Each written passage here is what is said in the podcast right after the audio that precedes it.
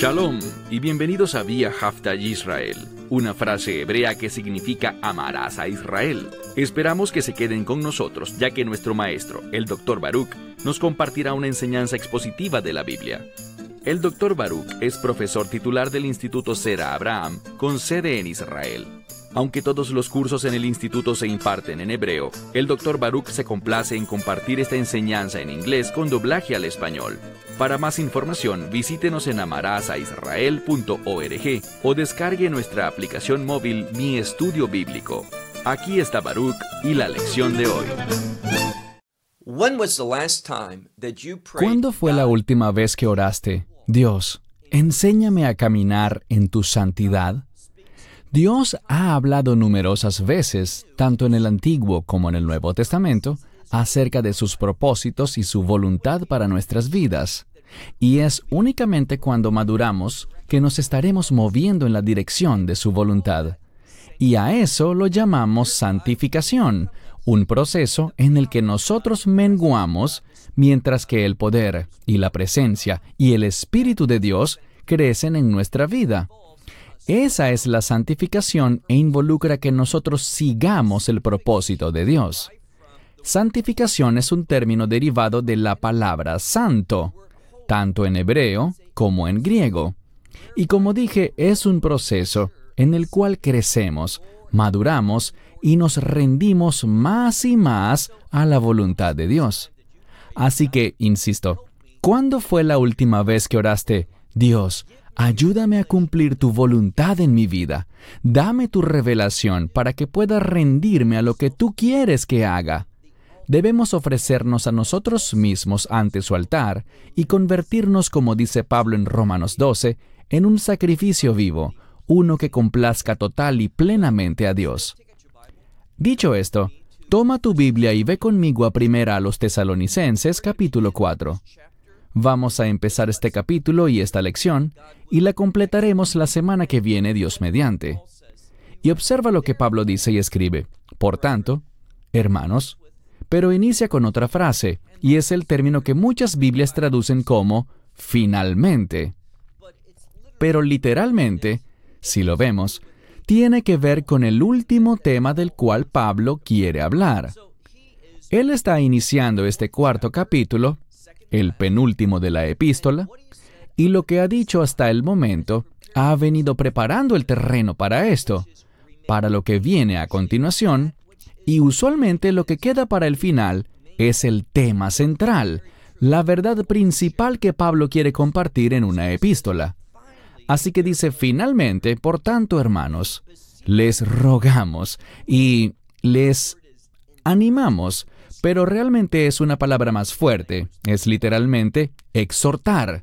Significa alentar con gran intensidad, poner presión en alguien, y aquí está la clave, para que haga lo correcto, para que rechace las cosas del mundo, el pensar del mundo, y que acepte los propósitos de Dios. Así que finalmente, por tanto, hermanos, les rogamos y exhortamos, ¿cómo? En el Señor Yeshua. Ahora, yo no creo que sea un accidente que el término usado aquí antes de Yeshua sea Señor. Necesitamos crecer y madurar para reconocer que Yeshua no es solamente mi Salvador, que lo es, sino que también, como me ha salvado, yo lo reconozco como el Señor de mi vida. Ahora, no estamos hablando y quiero dar un término porque muchas veces las personas usan este término incorrectamente. Es un término que ya hemos mencionado antes recientemente y es el término señorío. Y muchas veces he visto personas que hablan sobre la salvación por el señorío, y esta es una doctrina incorrecta. La salvación por el señorío enseña que para ser salvo debes demostrar su señorío en tu vida entonces se convierte en una justicia basada en obras, una salvación por tu desempeño, y no estamos hablando para nada de eso. Eso sería herejía. De lo que estamos hablando es de reconocer y entender que Él es Señor y desear someternos a su señorío sobre nuestras vidas. Eso es madurez y está relacionado a lo que Él se enfocará ahora, y me refiero a la santificación. Lo veremos en un momento. Continuemos. Dice a mitad del primer verso, tal como ustedes han recibido de nosotros, acerca de cómo, cómo es necesario que ustedes caminen. En realidad no traduje una de las palabras y la razón es porque es difícil traducirla a nuestro idioma.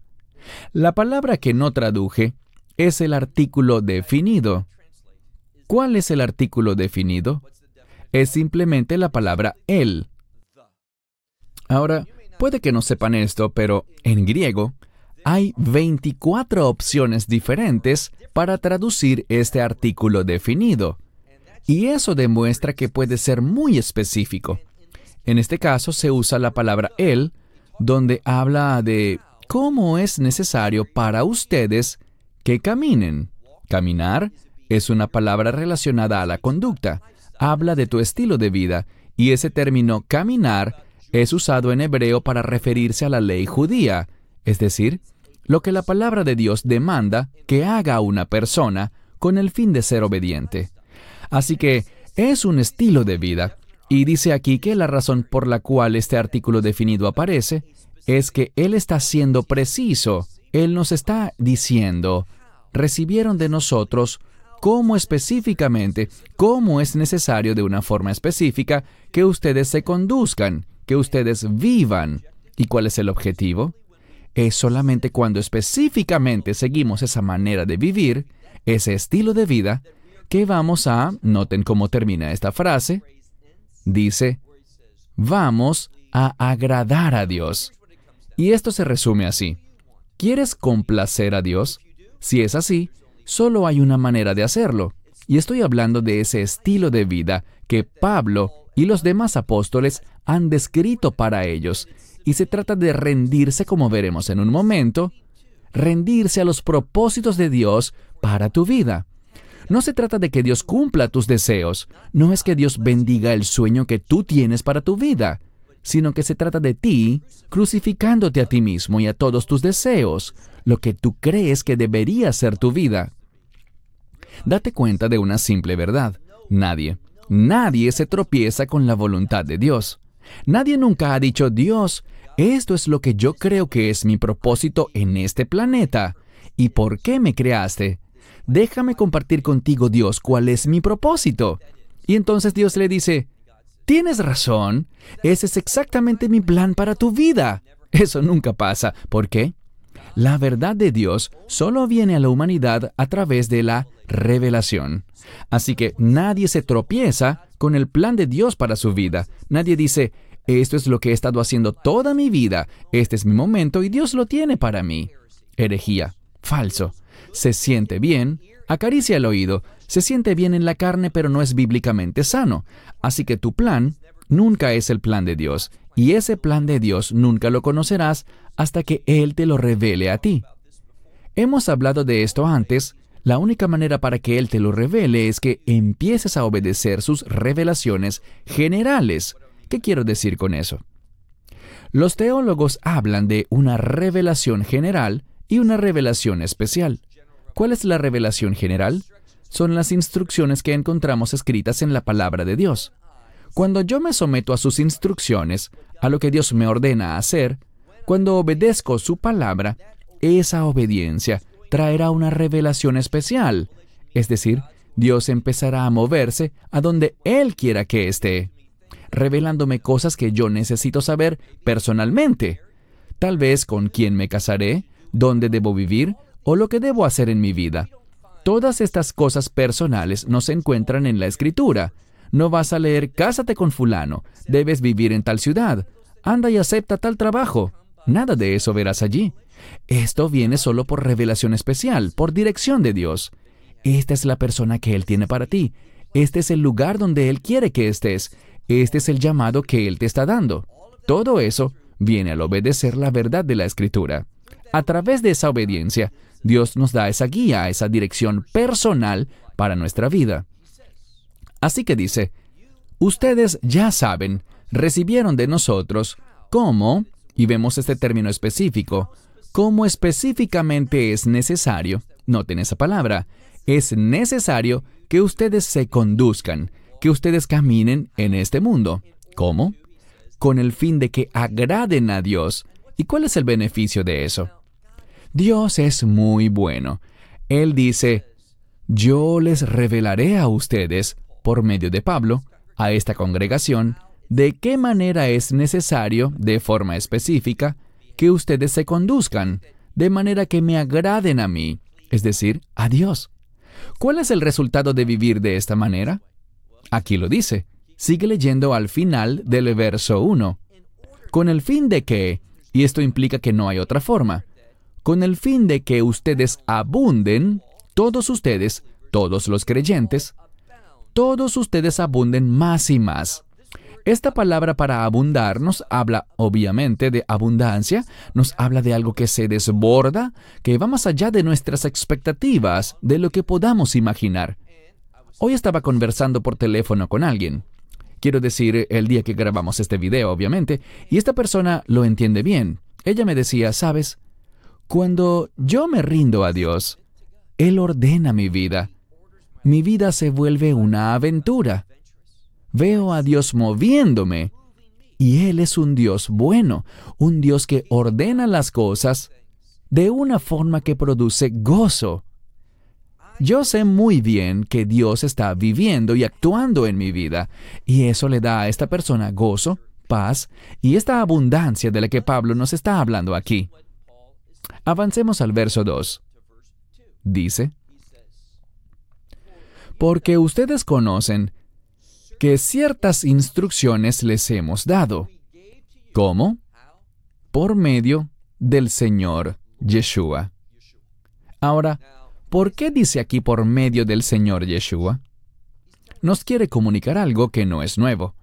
Solamente será cuando yo me comporte aunque no somos salvos por nuestro comportamiento, pero el comportamiento es importante para Dios. Comportarse de una manera correcta, de una manera que lo agrade a Él, trae grandes beneficios. Noten lo que dice, Él escribe aquí.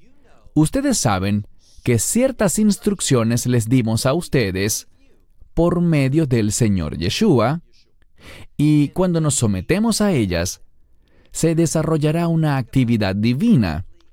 Su poder la unción del Espíritu, la revelación que necesitamos para tomar decisiones sabias, tener ese discernimiento de Dios para ver las cosas correctamente. Eso solo viene cuando demostramos que Él es el Señor de nuestra vida. Él es llamado Señor con mucha frecuencia en el Nuevo Testamento, ¿no es así? Pero una de las cosas que quiero decirte es que cuando yo les hablo sobre seguirle a Él como Señor, reconocerle a Él como Señor, no se imaginan la cantidad de mensajes negativos que me llegan por esa causa. Y todos dicen lo mismo. Estás enseñando que la salvación es por obras. Nunca he enseñado que la salvación sea por obras. Es por gracia, es un regalo inmerecido. Él lo hizo todo. Él lo hizo todo de manera perfecta y suficiente con el fin de que podamos tener salvación eterna. No se basa en nada de lo que hagamos. Nosotros simplemente lo recibimos y el hecho de recibirlo no juega ningún rol en la obra de salvación. Es un regalo al cual accedemos por fe, no por obras. Pero habiendo sido salvos, somos llamados, y jamás dejaré de decirlo porque es una clara enseñanza de la Biblia. Habiendo sido salvos, somos llamados a demostrar que Él es el Señor de nuestras vidas, o sea, él es mi autoridad y yo hago lo que Él me ordena hacer. Y vivir así en ocasiones causará que camines solo, pues verás las cosas de manera diferente. Verás, esta es una de las grandes bendiciones de cuando dices, Él es el Señor, Él es mi autoridad y yo tomo decisiones que le complacen a Él y se alinean con su voluntad. Nunca tendrás que preocuparte por decisiones difíciles. ¿Por qué? porque ya han sido tomadas. Dios es fiel, Él ya decidió claramente, basado en la revelación de su palabra, lo que es correcto y lo que es incorrecto. Nosotros somos llamados a practicar la justicia. Siempre debemos estar del lado de la justicia. Escuché a una persona que estaba hablando de la supuesta tensión que existe entre la gracia y la verdad, pero no existe tensión entre la gracia y la verdad. La gracia me impulsa a vivir de acuerdo con la verdad. Cuando él hablaba de esto, estaba enseñando sobre la homosexualidad y lo noté confundido por esto, pues dijo, queremos sentir gracia por los homosexuales, yo también, compartirles la verdad, que ese estilo de vida está mal, que no habrá bendición en ello, que no es el camino correcto, no es lo que Dios está hablando sobre esta manera específica en la que es necesario que vivamos. No lucho con lo que debo decir porque Dios ya lo ha revelado. La gracia nunca compromete a la verdad. La gracia nunca, de ninguna forma, perjudica nuestra posición en defensa de la verdad. Yo sé lo que es la verdad. ¿Por qué? Porque puedo leerla. La palabra de Dios me muestra la verdad. Cuando veo lo que Dios dice sobre esta conducta, yo sé que está mal. No es el plan de Dios para esa persona. Dios no bendecirá a esa persona y ella no experimentará paz ni gozo. Ha sido engañada. Por tanto, la gracia me impulsa a decir la verdad. La gracia nunca está en conflicto con la verdad. Y este es el problema para la mayoría del cristianismo moderno, que está confundido en cuanto a la gracia. Ellos creen que la gracia siempre significa ser humanamente amables, no ofender a nadie. ¿En serio? La cruz es el instrumento de la gracia y Pablo nos enseña que la cruz es una ofensa para muchas personas. Así que debemos entenderlo bien, y es muy triste que la gente lucha con esto. Están ciegos ante lo que significa la verdadera gracia bíblica. Pero leamos el verso 3. Y ahora llegamos al corazón de lo que Pablo está diciendo. En este cuarto capítulo, leamos el versículo 3 porque esta es la voluntad de Dios. Esto lo deja bien claro. Esta es la voluntad de Dios. ¿Y cuál es? Vuestra santificación. Insisto, la santificación, si analizas el término, es un término que habla sobre un proceso, pero la palabra fundamental, y lo dije hace unos minutos, la palabra fundamental es santo, santidad. Es un proceso en el cual yo demuestro santidad. Y como he dicho en múltiples ocasiones, la santidad siempre está conectada con los propósitos de Dios. Y la gracia me da dos cosas. La gracia me da el entendimiento de cuál es la voluntad de Dios y me brinda el poder para llevarla a cabo. Y me dirás, pero la gracia también me salva. Por supuesto, pero estamos hablando aquí con creyentes. No necesitamos siempre enfatizarle a los creyentes que por gracia han sido salvos. Eso es verdad, lo somos, pero debemos entender como creyentes y a ellos es a quien Pablo les escribe aquí, que la gracia obra para producir obediencia a los propósitos de Dios, para que nos sometamos a la verdad de Dios. La gracia nos enseña a negarnos a nosotros mismos, a nuestros deseos, a negar los deseos de la carne, con el fin de decirle sí a los mandamientos de Dios. Y te digo algo, si eres parte de una iglesia donde te enseñan algo así, debes someterte a los mandamientos de Dios, cuidado. No estamos hablando sobre observar la Torá de acuerdo con lo que Moisés escribió. ¿Por qué? Porque sabemos algo. Hoy en día no existe el templo. No podemos llegar, por ejemplo, al templo para celebrar la Pascua conforme al mandamiento, por lo que literalmente es imposible guardar la Pascua. Y si es imposible guardar la Pascua, es imposible guardar el Shabbat y todas las otras fiestas. De hecho, si analizas la ley de Moisés, hallarás de 250 a 300, casi la mitad de todos los mandamientos, que son imposibles de guardar hoy en día. ¿Qué nos dice esto? Que caminamos en el Espíritu y por tanto cumplimos el Espíritu y la intención de esa ley. Y al hacerlo, cumplimos la justicia de la ley, no de acuerdo a la letra de la ley, pues es imposible, sino de acuerdo con el objetivo, el propósito de la ley. El Espíritu de Dios nos capacita para hacer eso. No es legalismo.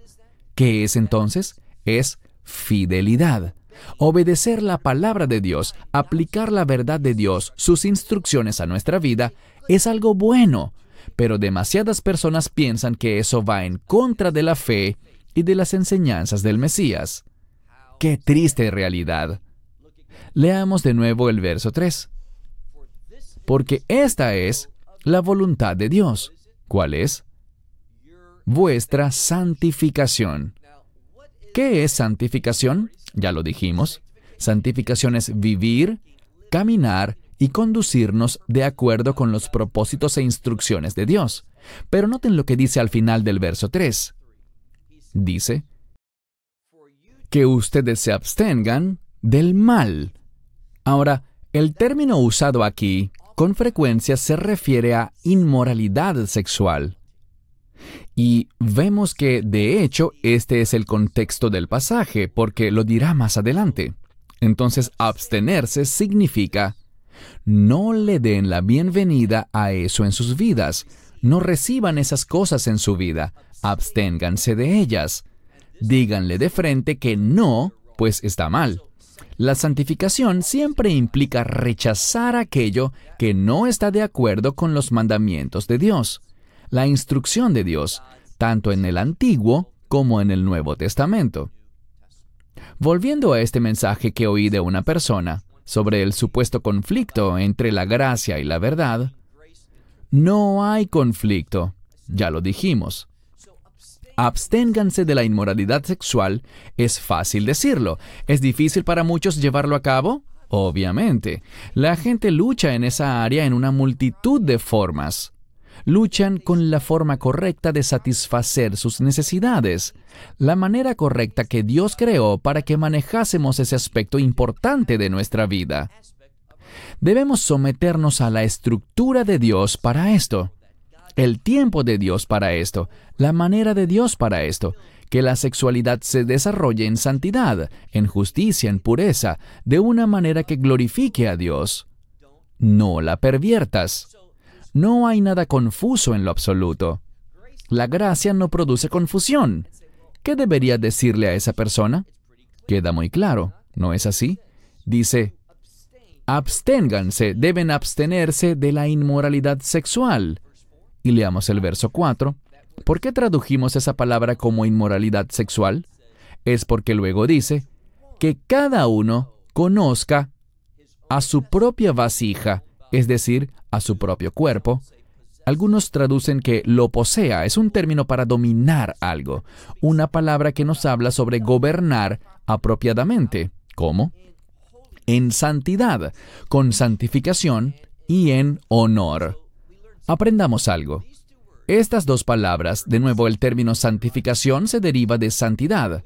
Debemos aprender a controlar nuestros cuerpos de una forma que esté de acuerdo con los parámetros de los mandamientos de Dios. Sus mandamientos me indican que es aceptable en esta área de mi vida y que no es aceptable. Y queda muy claro, solo es permisible esta acción entre un hombre y una mujer, quienes han entrado bajo un pacto de matrimonio. Es un acto muy exclusivo y esta exclusividad se delimita únicamente al pacto del matrimonio. Que una iglesia se sienta confundida por esto es algo muy triste. Y no solo triste, perdónenme, pero me enferma que no podamos entender esto correctamente. Y eso solo demuestra la influencia del enemigo.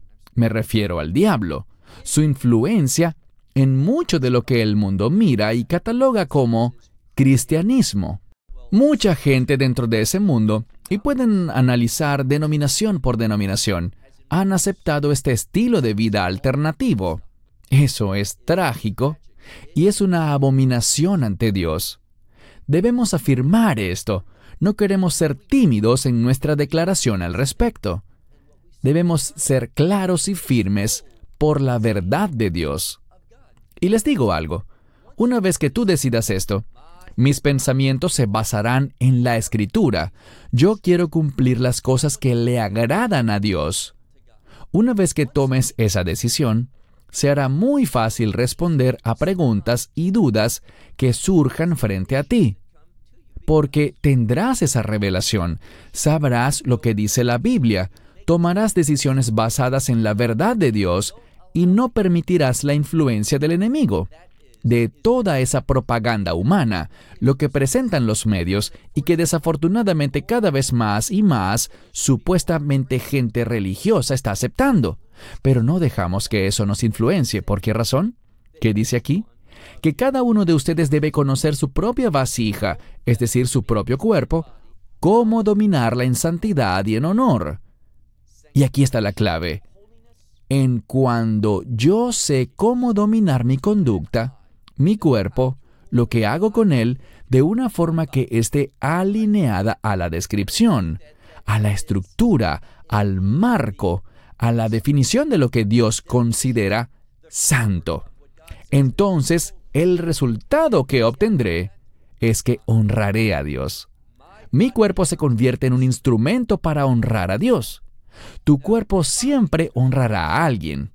Tu cuerpo va a honrar al Dios de Israel y a su Hijo el Mesías Yeshua con la unción del Espíritu Santo, el Espíritu de Dios, o tu cuerpo estará comportándose no en santidad, sino en impureza, siendo engañado para honrar al enemigo y no a Dios. Desafortunadamente, demasiadas personas sostienen esta Biblia, aunque ya ni siquiera la Biblia sostienen, porque la tienen en un teléfono móvil, utilizan traducciones que están bien distanciadas de lo que el verdadero texto comunica. Permiten que la influencia de la sociedad y la cultura impacten la traducción que ellos utilizan. Y eso es vergonzoso. Así que ellos están siendo desviados, y creo que muchos lo saben, pero están más preocupados en complacer al hombre que en honrar a Dios. Ahora, noten lo que dice en la siguiente parte de nuestro pasaje. Veamos el verso 5. Se supone que sepamos dominar nuestros propios cuerpos en santidad para darle honra a Dios.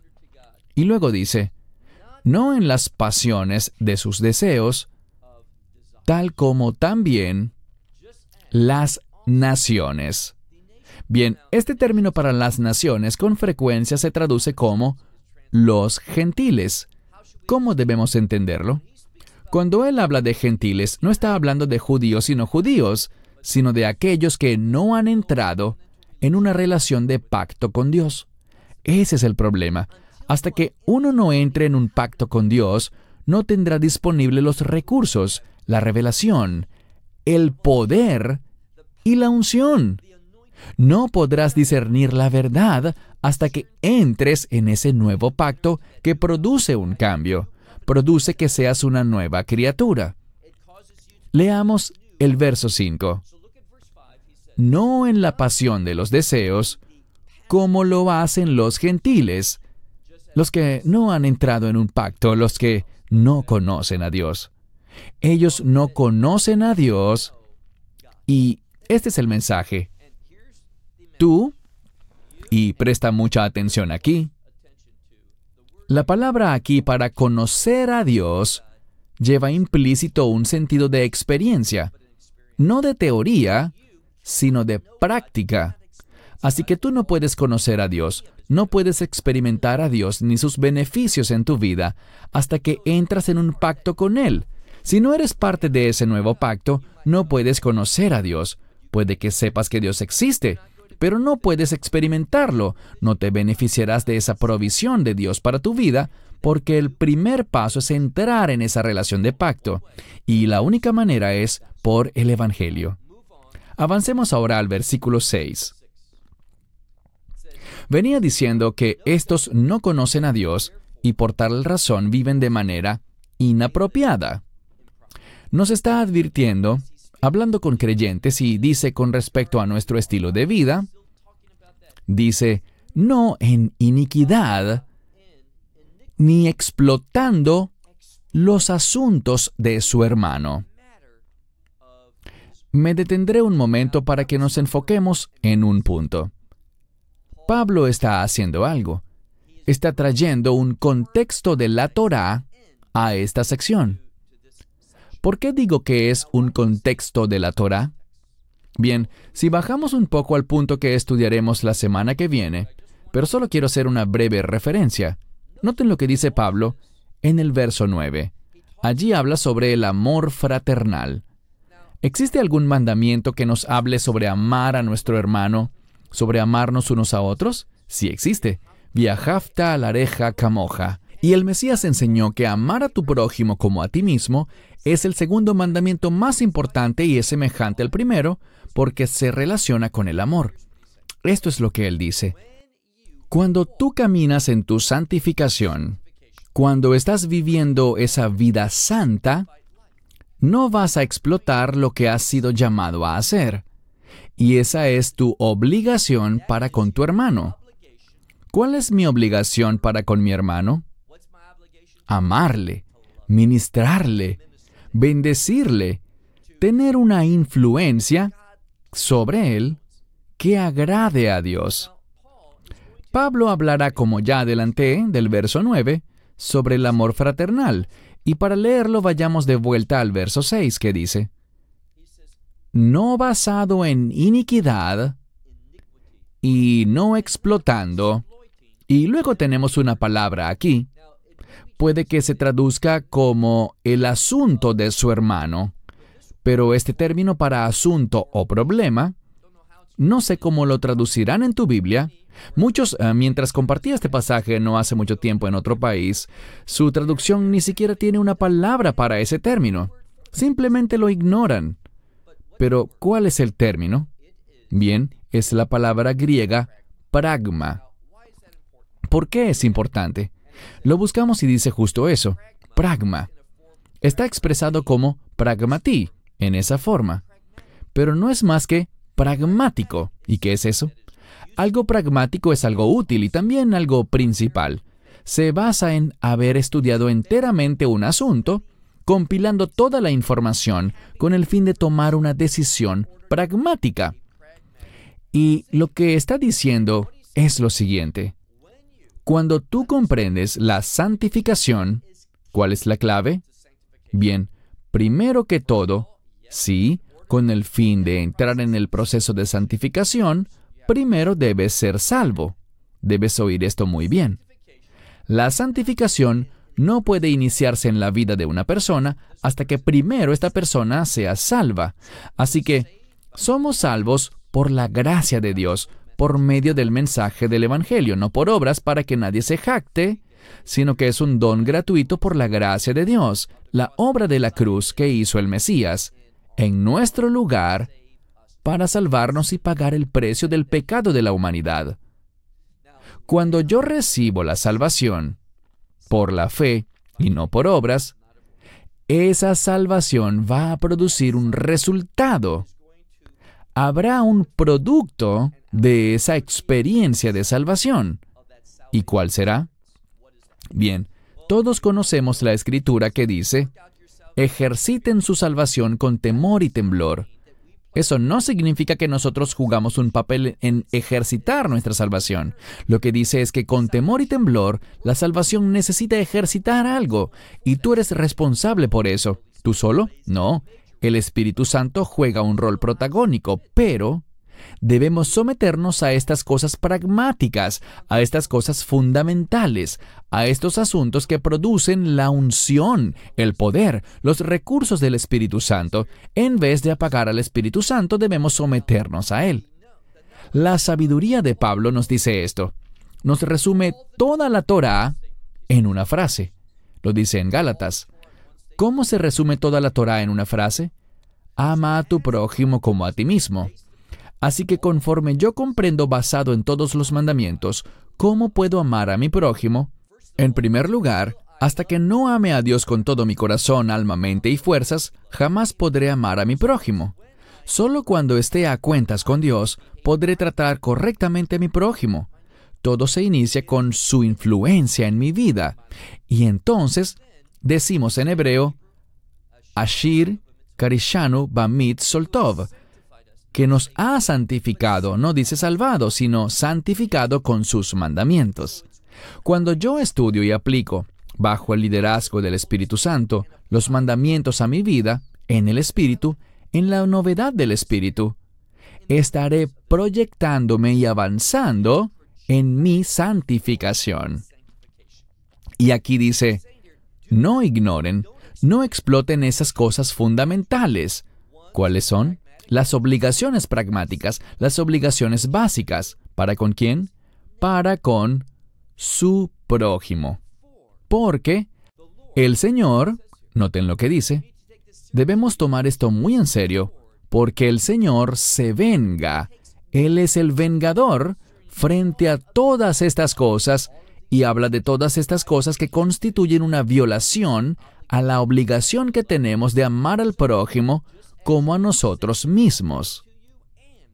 Tal como ya les hemos dicho de antemano a ustedes, y hemos testificado exhaustivamente, Pablo le dice a esta iglesia, les he dicho esto antes, he testificado extensamente que debemos ser personas que caminan en sumisión, no explotando la gracia de Dios, no fallando en entender la gracia de Dios, no viviendo de una manera que proyecte iniquidad o injusticia, sino en cambio en la santidad de los propósitos de Dios.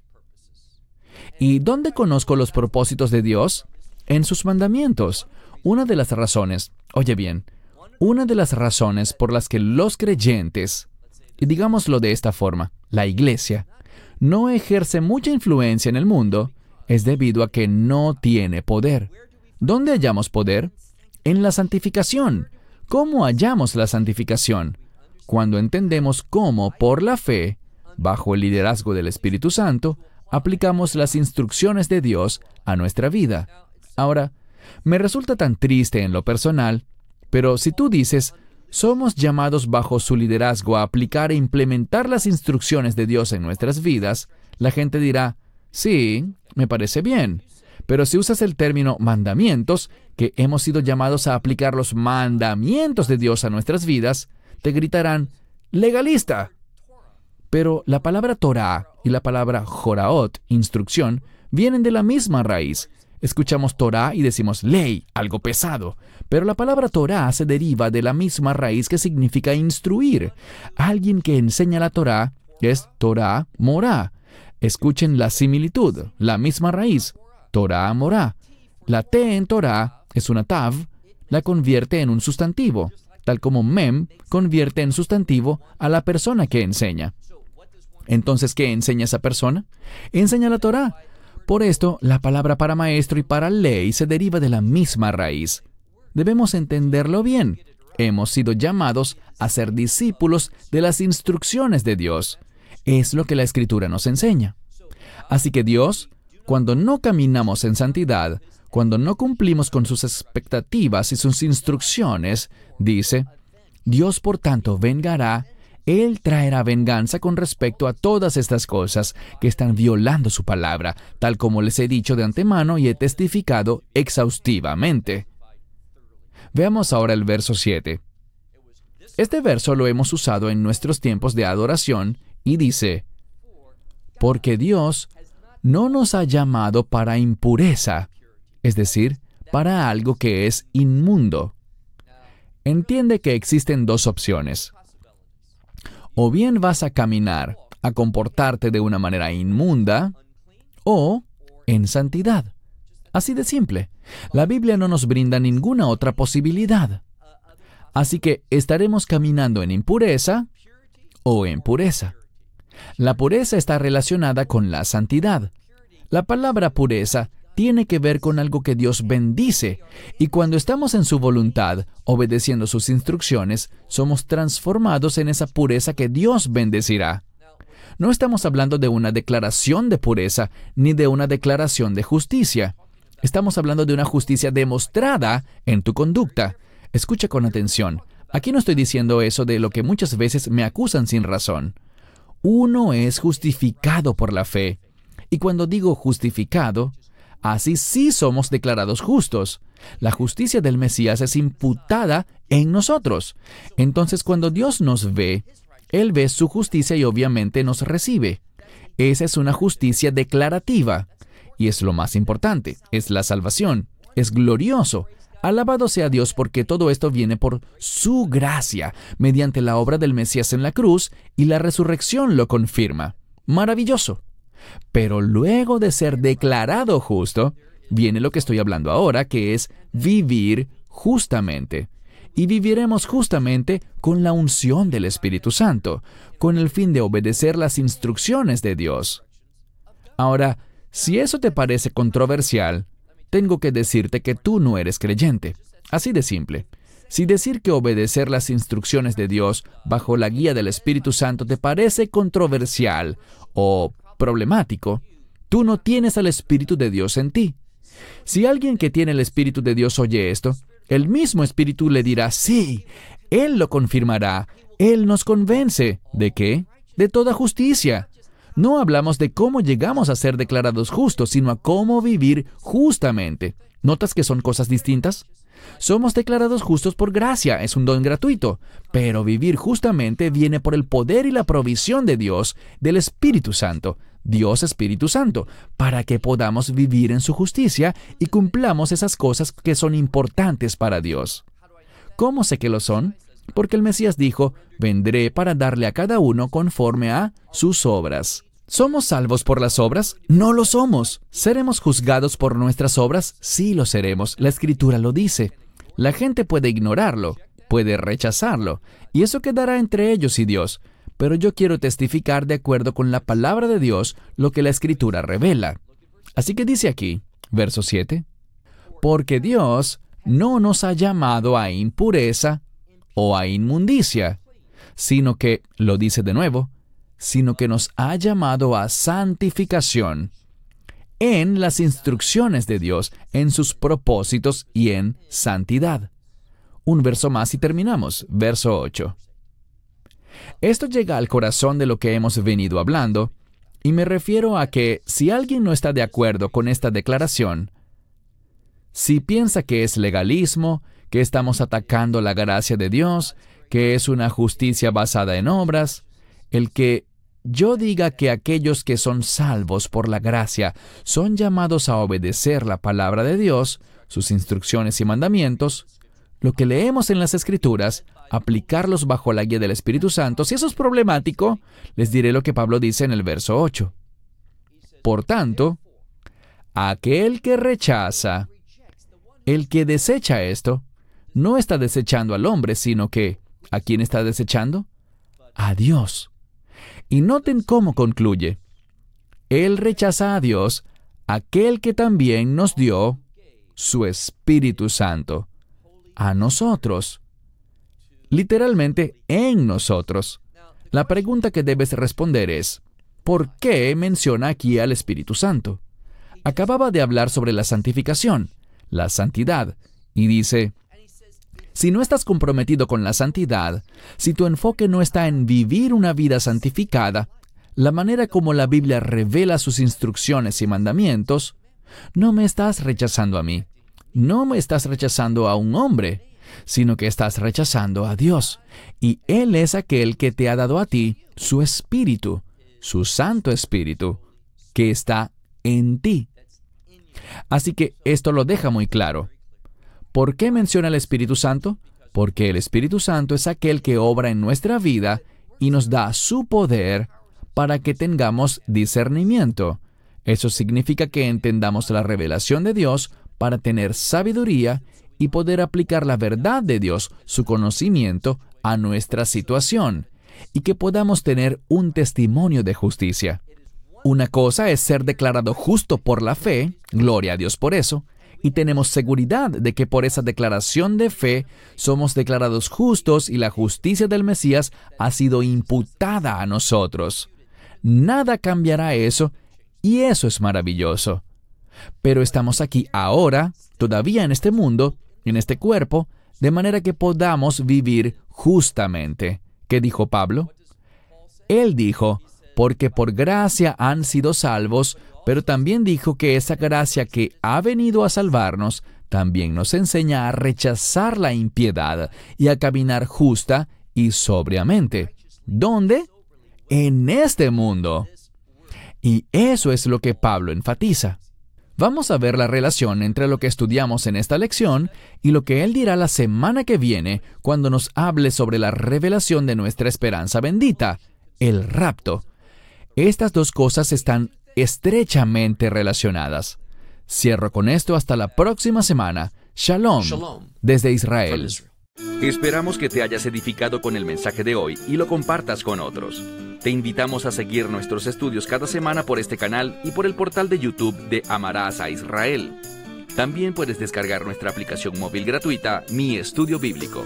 Finalmente, para obtener más información sobre nosotros, visita nuestra web amarasaisrael.org, donde encontrarás otras conferencias de Baruch en audio, video y texto. Hasta el próximo programa. Que el Señor te bendiga en Yeshua Hamashiach, Jesús el Mesías, mientras caminas con él.